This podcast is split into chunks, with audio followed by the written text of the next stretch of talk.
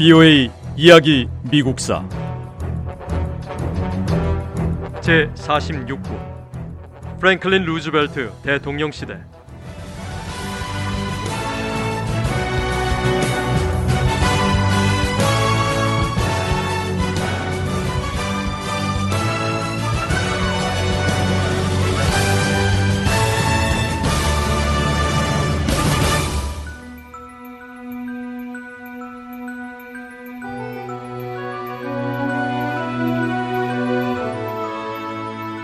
의회는 다른 나라에서 발생하는 어떤 분쟁에도 행정부가 중립을 지키도록 명령하는 법안을 통과시켰습니다.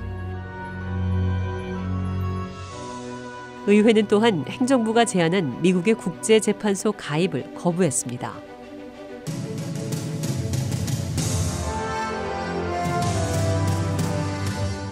미국인들은 또 다른 끔찍한 세계대전에 관여하고 싶지 않았습니다.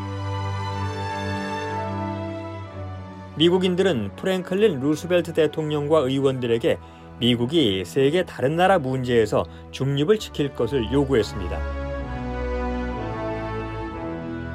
하지만 독일과 일본의 군사적 침략으로 미국인들은 결국 민주주의를 지키려는 의지와 평화에 대한 열망 사이에서 하나를 선택하게 됩니다.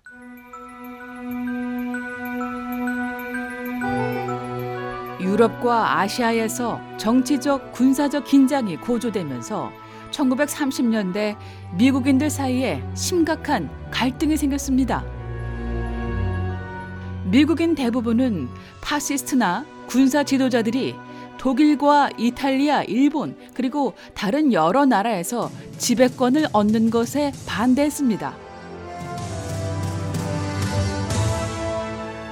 하지만 미국인들은 파시스트나 군사 지도자들의 세력이 점점 더 커지는 것을 막기 위해 확고한 조처를 하려 하지 않았습니다.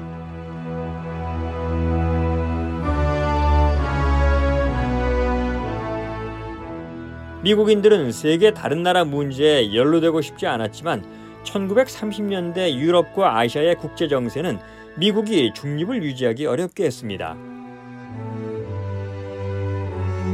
1935년 10월 미국 중립 정책의 첫 시험대가 되는 분쟁이 발생했습니다.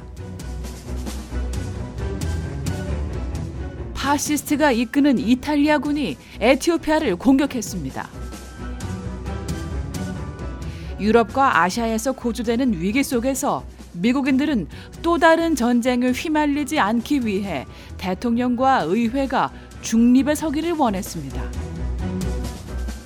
하지만 프랭클린 루스벨트 대통령은 결코 중립적인 태도를 유지할 수 없었습니다.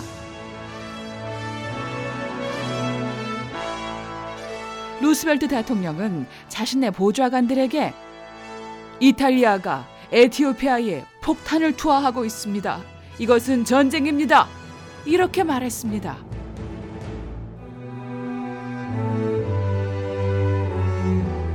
루스벨트 대통령은 파시스트인 이탈리아 지도자 베니토 무솔리니를 신랄하게 비난하고 미국인들이 이탈리아나 에티오피아 어느 쪽에도 무기를 제공하지 못하도록 지시했습니다. 또한 미국인들에게 무기 금지 항목에 포함되지 않은 석유나 다른 제품을 이탈리아에 수출하지 말 것을 촉구했습니다.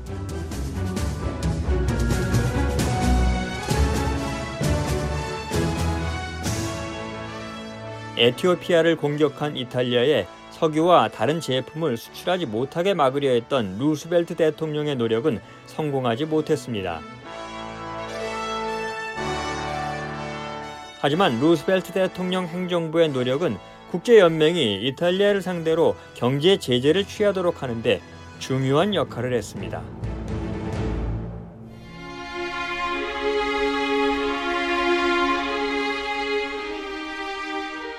이탈리아가 에티오피아를 공격한 지 2년이 채 지나지 않아 스페인에서 내전이 일어났습니다. 프란시스코 프랑코 장군이 이끄는 스페인 파시스트들은 수도 마드리드의 민주정부를 전복시키려 했습니다.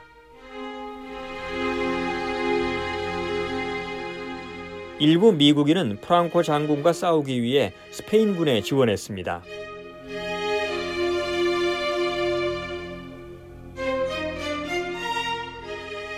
이들은 민주주의를 따르는 스페인 군대에 합류해서 내전을 일으킨 파시스트에 맞섰습니다. 하지만 루스벨트 대통령과 의회는 미국이 스페인 분쟁에서 공식적으로 중립을 유지해야 한다는데 동의했습니다.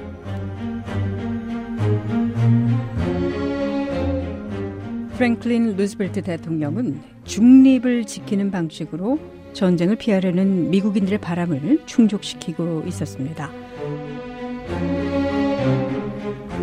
하지만 개인적으로는 유럽에서 일어난 상황들로 고민이 많았습니다.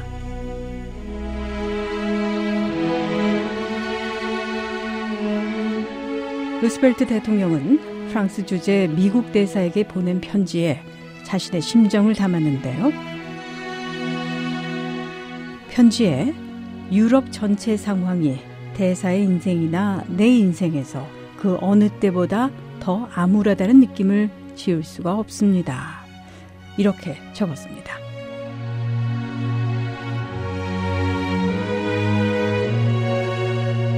루스벨트 대통령이 중립 유지라는 미국의 공식 입장과 또 중립을 지키기 힘든 개인적인 생각 사이에 고민을 하고 있을 때 이번에는 아시아에서 미국의 중립 유지에 걸림돌이 될 또 다른 사건이 발생했습니다. 1937년 7월 일본이 중국을 침략했습니다. 일본군은 불과 한 달 만에 베이징과 텐진을 점령했습니다.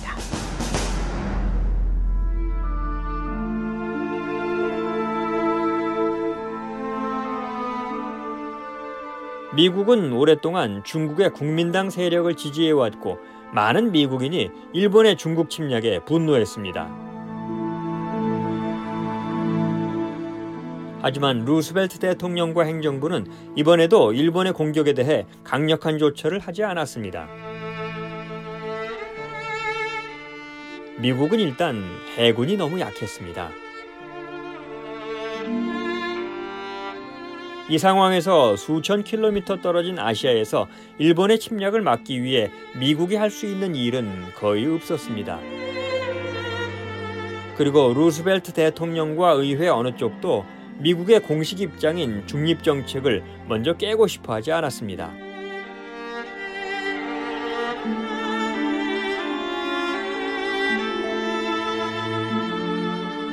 프랭클린 루스벨트 대통령은 지인들과 나눈 사적인 대화에서 히틀러와 다른 파시스트들이 세계 평화를 심각하게 위협하고 있다는 사실을 인지하고 있음을 분명히 했습니다.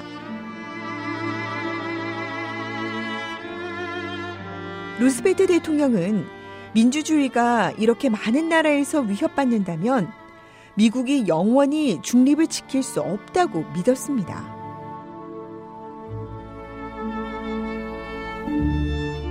하지만 루스베트 대통령은 이런 위협을 미국인들에게 알리는 일에 나서지 않았습니다.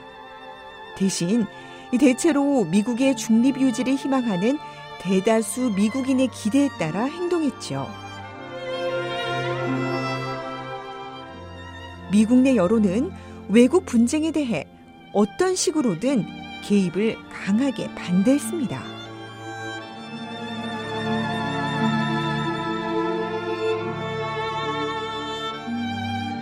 1937년 루스벨트 대통령은 세계의 중립국들이 무법적인 파시스트 국가들로부터 자신을 스스로 보호할 것을 촉구하는 중요한 연설을 했습니다. 하지만 많은 미국인은 루스벨트 대통령이 새로운 동맹을 만들려 한다고 생각하고 우려했습니다.